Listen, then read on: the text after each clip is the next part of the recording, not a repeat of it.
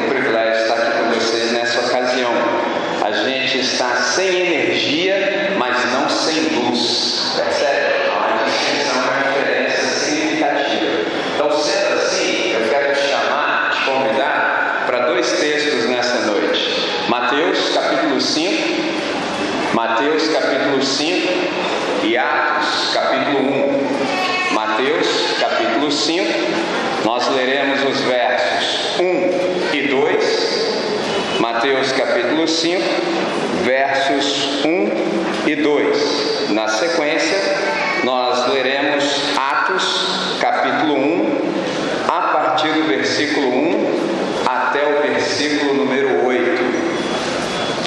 Então, em Mateus, no capítulo 5, a partir do verso 1, está dito assim: E Jesus, vendo a multidão, subiu a um monte e, assentando-se, aproximaram-se dele os seus discípulos. Verso 2: E abrindo a sua boca, os ensinava, dizendo. Verso 13, eu leio entre os versos 13 e 16. Vós sois a luz, vós sois o sal da terra. E se o sal for insípido, como que, com que se há de salgar?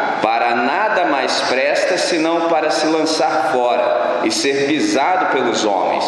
Verso 14: Vós sois a luz do mundo. Não se pode esconder uma cidade edificada sobre um monte, nem se acende uma candeia e se coloca debaixo do alqueire, mas no velador, e dá luz a todos que estão em casa. E assim resplandeça a vossa luz diante dos homens, para que vejam as vossas boas obras e glorifiquem a vosso Pai que está nos céus. Agora, Atos no capítulo 1,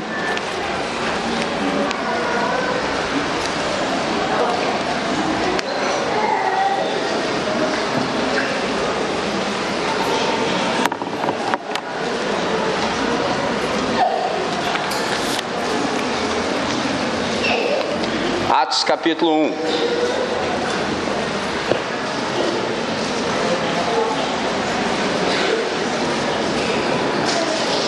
Fiz o primeiro tratado, ó Teófilo, acerca de tudo quanto Jesus começou não só a fazer, mas a também a ensinar, até o dia em que foi recebido em cima, depois de ter dado mandamentos pelo Espírito Santo aos apóstolos que escolheram, aos quais também, depois de ter padecido, se apresentou vivo e com muitas e infalíveis provas, sendo visto por eles pelo espaço de quarenta dias, e falando das coisas concernentes ao reino de Deus. E estando com eles, determinou-lhes que não se ausentassem de Jerusalém, mas que, se, que esperassem a promessa do Pai, que disse ele: De mim ouvistes. Porque na verdade João batizou com água, mas vós sereis batizados com o Espírito Santo não muito depois desses dias. Aqueles, pois, que se haviam reunido perguntaram-lhe, dizendo: Senhor, restaurarás tu neste tempo o reino a Israel? E disse-lhes: Não vos pertence saber os tempos ou as estações que o Pai estabeleceu pelo seu próprio poder. Verso 8: Mas recebereis o poder do Espírito Santo que há de vir sobre vós, e ser-me-eis testemunhas, tanto em Jerusalém, como em toda a Judéia e Samaria e até os confins da terra. Obrigado. Grato. Vamos falar com o nosso Deus? Vamos falar com o Pai?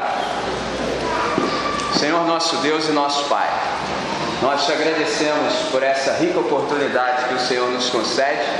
Nós te agradecemos pelo tempo, pelo espaço, reconhecendo que é tudo concessão tua.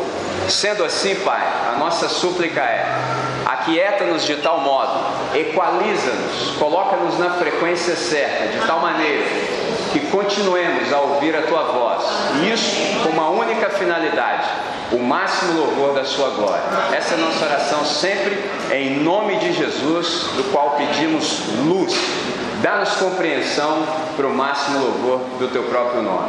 E é nesse nome doce e belo, que é o nome de nosso Senhor e Salvador Jesus Cristo, que nós oramos hoje e sempre. Amém. Amém. Muito bom. Primeiro texto que eu li com vocês, texto extraordinário, texto conhecidíssimo, que a gente sempre lê, mas nem sempre a gente se dá conta de fato o que está sendo dito. Vocês estão com um tema interessantíssimo, chamados para fazer a diferença. Impressionante. Esse primeiro texto que eu li com vocês, Mateus, capítulo 5, entre o capítulo 5 e o capítulo 7, esse texto é equivocadamente conhecido, por exemplo, como o Sermão do Monte ou da montanha. Se eu perguntasse para vocês, por que, que você acha e por que, que você diz e repete que esse texto é conhecido e chamado de Sermão da Montanha? Eu não sei o que você me responderia, mas provavelmente você me diria assim: ah, todo mundo fala, eu falo também. É possível que você diga isso porque em cima desse texto vem um cabeçalho escrito assim: Sermão do Monte ou da Montanha. Traduzindo, isso fez com que você chegasse ao texto já com pré-conceito. Qual é o problema do pré-conceito? É que o pré-conceito obscurece a percepção. Então, esse texto, por exemplo, não é um sermão, é um conjunto de ensinamentos. Ensinamentos para quem? Para a igreja de Jesus. Aí você fala assim: como assim, André? Está escrito no primeiro versículo. Só que a gente às vezes não se dá conta, a gente lê mal, a gente lê muito rápido e não presta atenção nas implicações, nas profundidades, no que está ali na nossa face e a gente nem sempre se dá conta. Por exemplo, se você leu com atenção, você percebeu que está dito assim: que Jesus, se aproximando dele a multidão, os discípulos se acercaram dele ele, vendo a multidão, ele se assentou e abriu a boca e passou a ensiná-los, dizendo, traduzindo, nesse texto está sendo dito que Jesus é um mestre. Mas fala, aonde? É porque eu e você não somos judeus e nem judias. Mas lá em Israel, quando você, por exemplo, quer ensinar alguém, você não faz como eu estou fazendo exatamente agora sobre os pés. Eu só estou em pé agora nessa tribuna porque a gente é muito mais influenciado pelos gregos, nós somos ocidentais. Mas lá em Israel, quando você quer ensinar alguém, você se assenta, você se assenta e os seus discípulos, os seus alunos se acercam de você e você passa a ensinar. E como você sabe que Jesus é inteligente, na montanha não dá para falar para muita gente. Na montanha você só pode falar para quem está próximo. Você fala, como assim? Porque lá, por exemplo, hoje é um bom dia para você compreender isso. Não havia sistema de amplificação. Então, quando Jesus quer falar para uma multidão, não dá para falar, por exemplo, da montanha. Da montanha só dá para falar para um grupo de pessoas mais próximas. Quando você quer falar para uma multidão, você precisa se fazer o que ele mesmo fez. Você precisa prestar atenção. Como é que Jesus fez isso? Ele pediu para o amigo dele chamado Pedro para pegar o barquinho, porque Jesus tinha um problemão para resolver. Qual? Por exemplo, quando as pessoas perceberam que se tão somente tocassem nele, hum, interessante, cara. Boa, esse, plano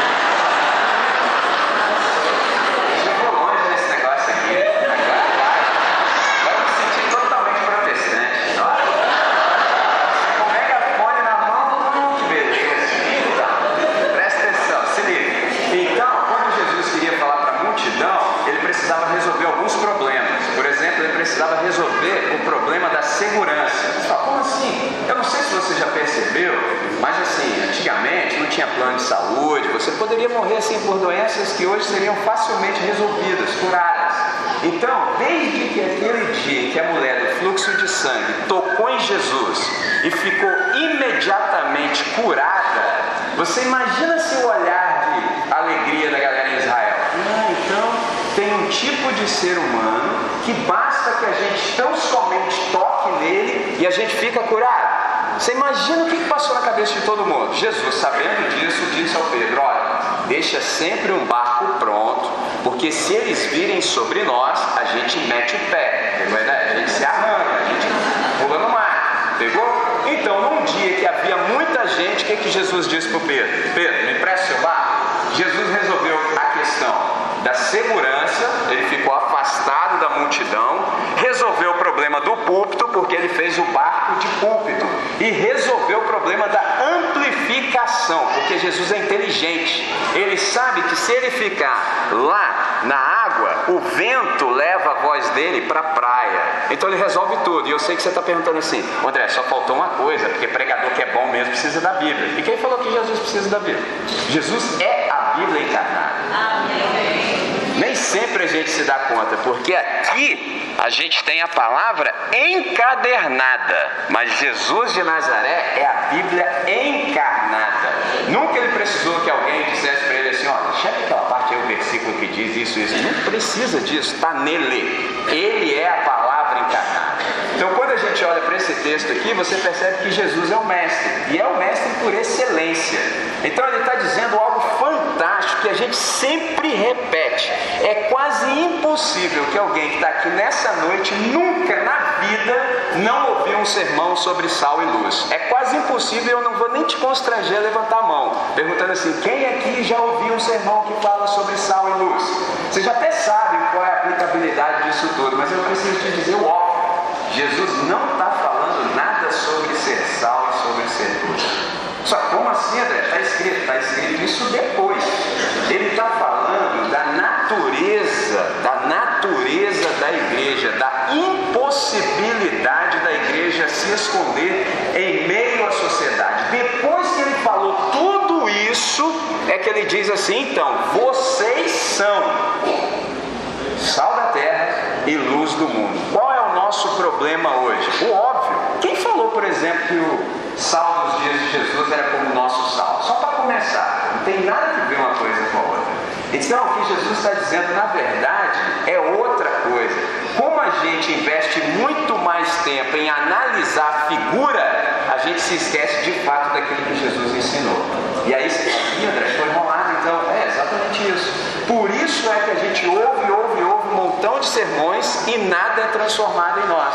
Então, esse tema de vocês para o congresso, ele é fantástico, porque o tema de vocês é chamados para fazer a diferença. A primeira coisa que a gente precisa compreender é o que é a igreja de Jesus? Igreja, por exemplo, ano passado eu passei o ano todo recebendo e atendendo a convites, todos os convites, sem que as pessoas se conhecessem entre si, todos eles tinham uma única natureza. Era assim, pastor, vem aqui na nossa comunidade, ensina a gente a ser igreja fora das quatro paredes. Aí eu ouvi o convite com toda atenção, amor. Aí eu dizia, irmão, se for isso aí, não precisa nem eu viajar e ir até a sua comunidade, é fácil. Basta que você assim pesquise e chegue à compreensão, faz o resgate da compreensão do que é a palavra eclésia. Chamados para fora. É óbvio, nem precisa ir, todos nós sabemos disso. Agora tem um probleminha. Durante 300 anos, nós vivemos de modo simples. Nós tínhamos as nossas reuniões em casas, era na simplicidade. Desde o dia em que o capeta encontrou um camarada chamado Constantino, aí bagunçou tudo, estragou tudo. Hoje é quase impossível você dizer para qualquer camarada que se diz discípulo de Jesus de Nazaré que de fato esse prédio, essa construção não é casa de Deus. Ou o cara fica nervoso com você, irmão. O cara invoca até o Salmo 122. Alegrei-me quando me disseram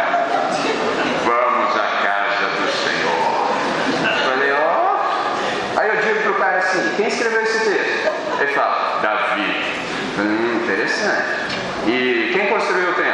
Salomão. Assim, interessante. E de que casa Davi estava falando então? Né?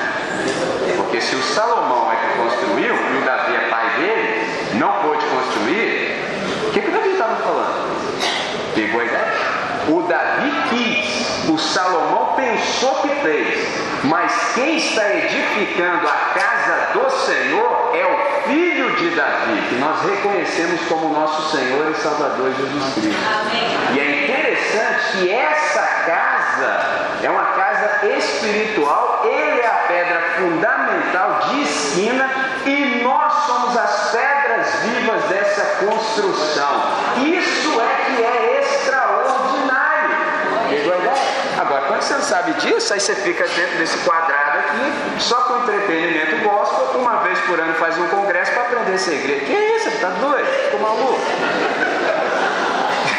É só ler, irmão, está tudo explícito para nós. Mas, eu disse a vocês, desde que o diabo encontrou Constantino, é quase impossível que um discípulo de Jesus, exatamente agora em 2017, creia na simplicidade do Evangelho. Os nossos irmãos há 500 anos tentaram. O que, que eles tentaram? Olha o movimento dos caras. Reforma. Aí, como eu sou um cara assim, foi abençoado com Deus, ele me deu um cérebro, eu gosto de exercitá-lo, porque crer é também pensar. Não pensar é um insulto contra o Deus Todo-Poderoso. Aí eu pensei assim: os caras quiseram fazer uma reforma. Aí eu perguntei: e desde quando havia forma?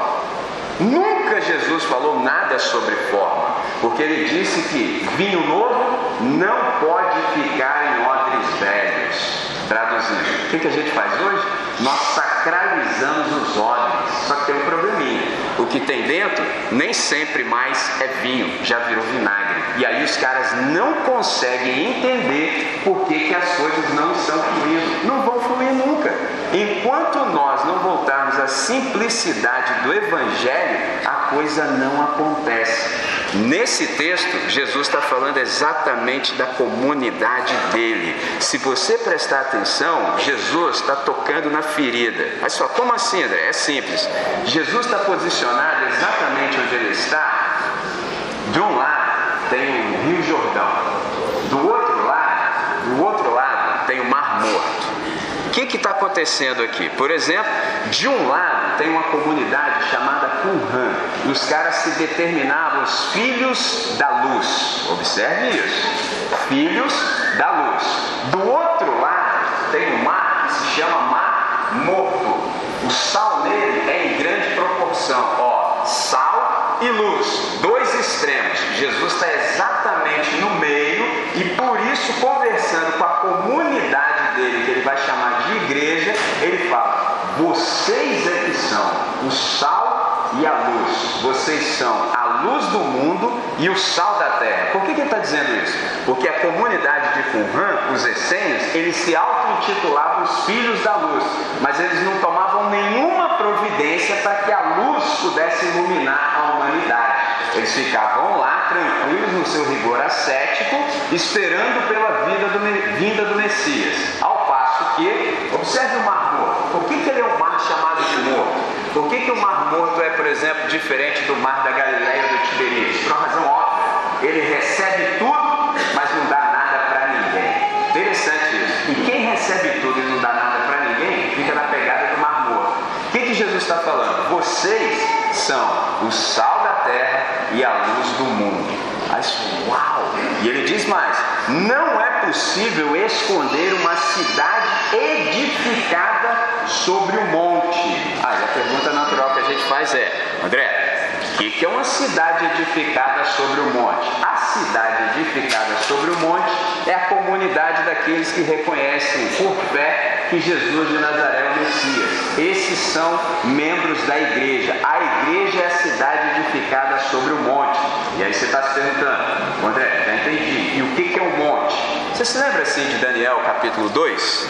Está escrito que havia uma grande estátua extraordinária e do nada apareceu uma pedra cortada por mãos não humanas e deu na estátua e a estátua foi esmiuçada, feito pó e depois veio o vento e varreu até o pó da estátua. Você lembra disso? Depois disso, diz que a pedra começou a crescer, a crescer, a crescer, a crescer, a crescer, até que tomou-se toda a terra.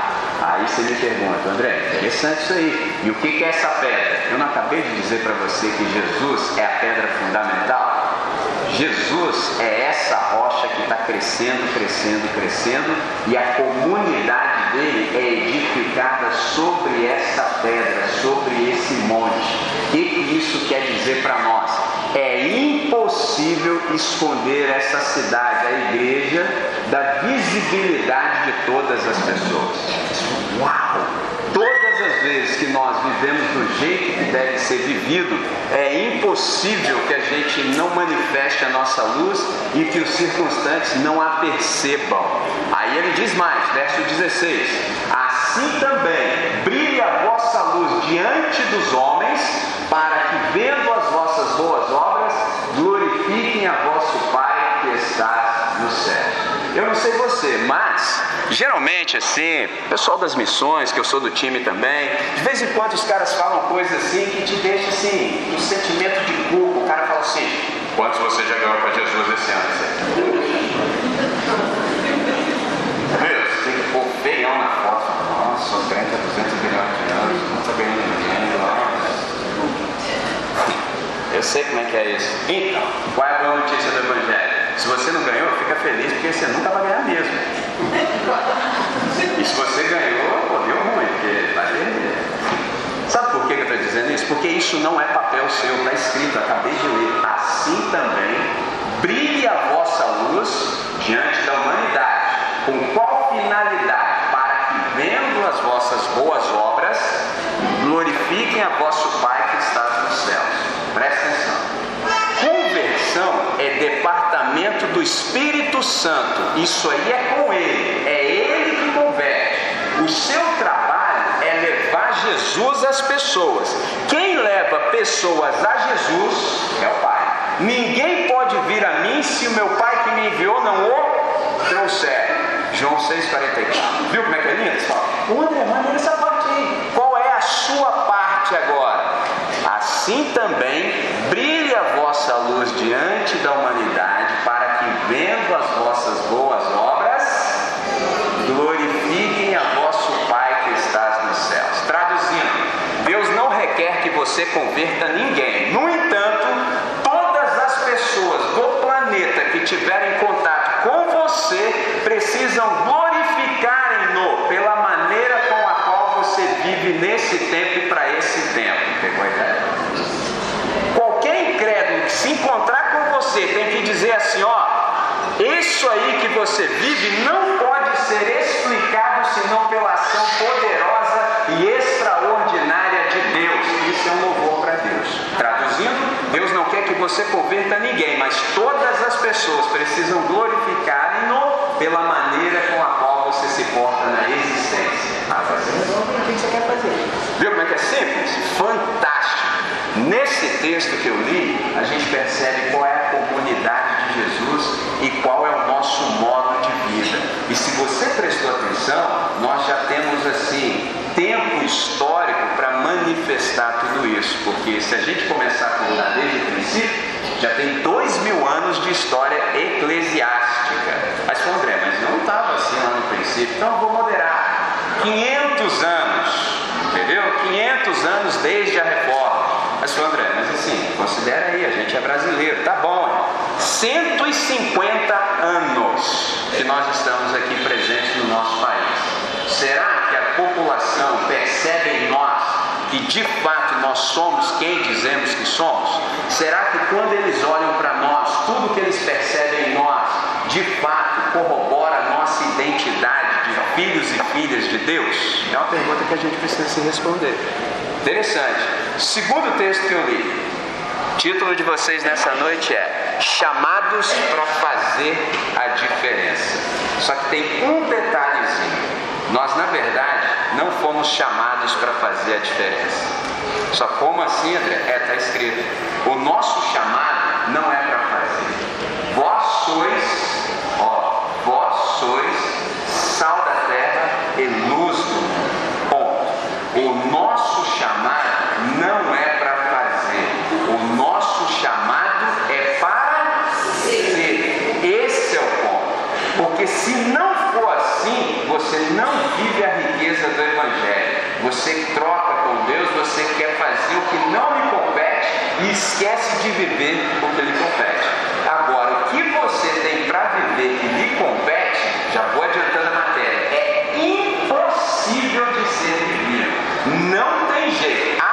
ser que você confunda o evangelho com religião. Se você confunde o evangelho com religião, aí eles vão te dar um montão de tarefas para que você faça e você não vai conseguir fazê-las e vai se sentir frustrado e frustrada, ou então você reconhece que fé cristã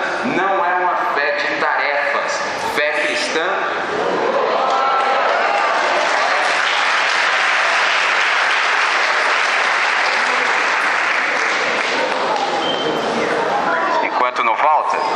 Gostei. Fé cristã é uma fé de poder. Traduzindo, olha isso aqui, ó. Se você não pegar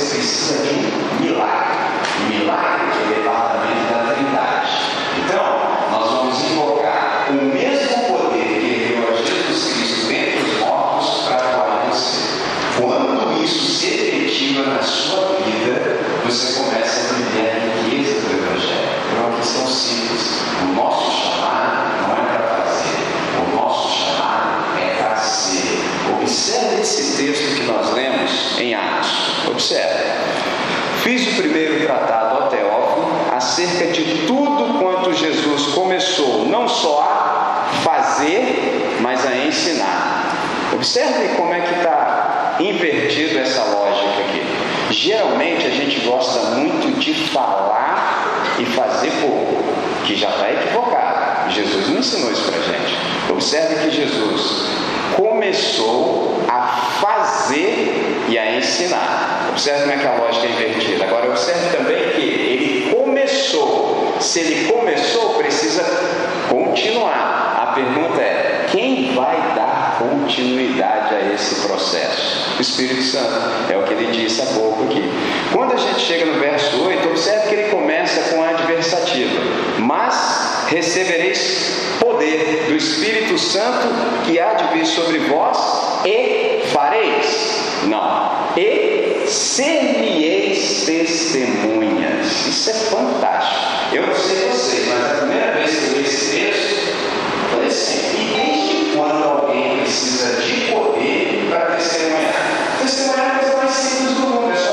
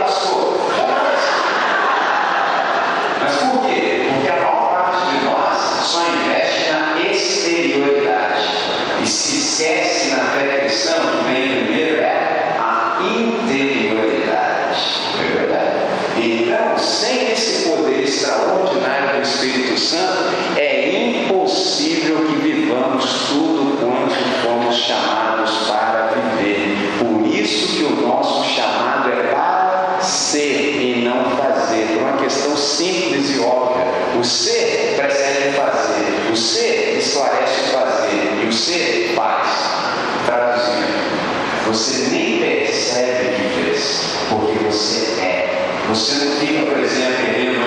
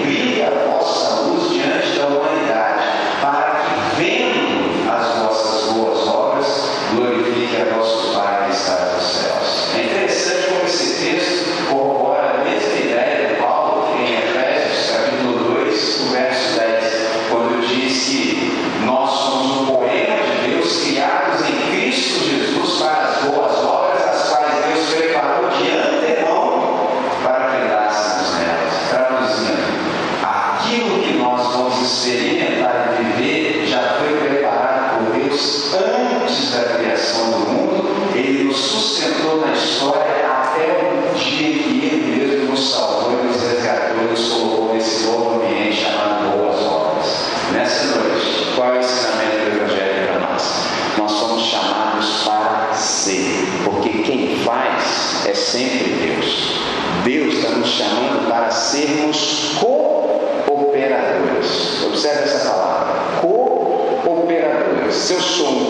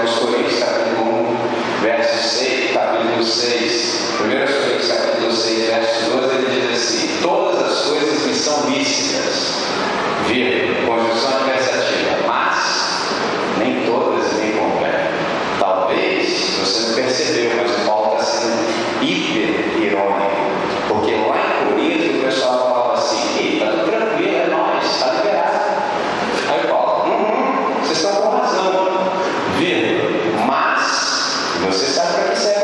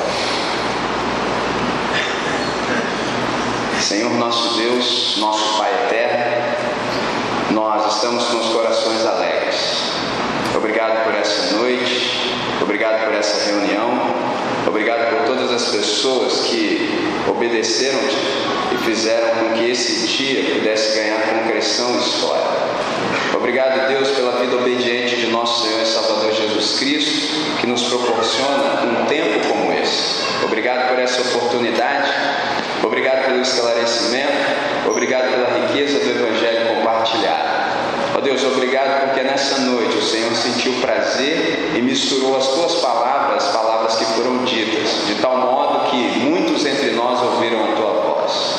Pai, certifica-te de que estas palavras que foram dadas pelo Senhor possam ficar gravadas em nosso espírito, com uma única finalidade: que de glória em glória, de perdão em perdão, a gente seja feito mais parecido com o nosso irmão mais velho, porque esse é o nosso chamamento. Nós somos chamados para nos tornarmos parecidos com Cristo Jesus, o nosso Senhor. Nessa noite, Pai, nós nos arrependemos dos nossos equívocos, Deus. Transforma-nos, Pai, de tal modo que todos aqueles que venham a ter contato conosco possam perceber pela manifestação das boas obras que o Senhor nos deu para que vivêssemos nelas, de que de fato nós somos teus filhos e tuas filhas. Nessa noite, Pai, desse modo que nós oramos, com muita gratidão, com muita alegria no coração e fazemos essa oração nesse nome que é belo, o nome de Jesus, o nosso Senhor, o Salvador, desde hoje e para sempre e sempre. Amém. Amém.